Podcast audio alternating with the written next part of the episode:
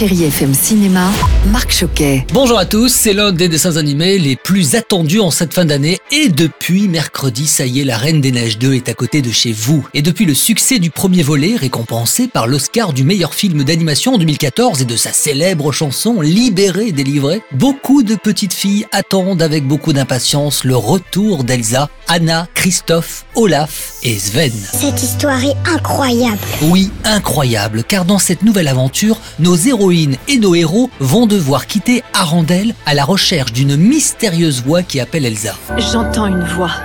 Une voix?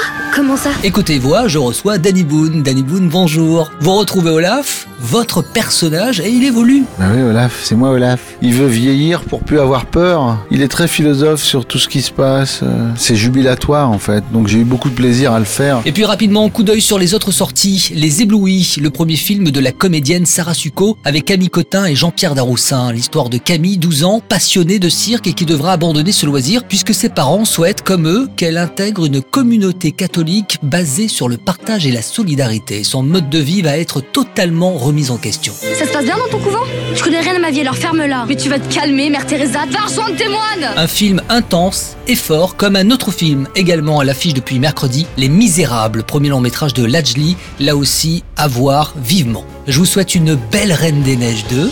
Mais où est-ce qu'on est là? Oh Olaf, là nous sommes sur Chéri FM et tu sais quoi? Tu devrais rester parce que la plus belle continue. Bon dimanche et bon ciné à tous. Retrouvez toute l'actualité du cinéma sur chérifm.fr.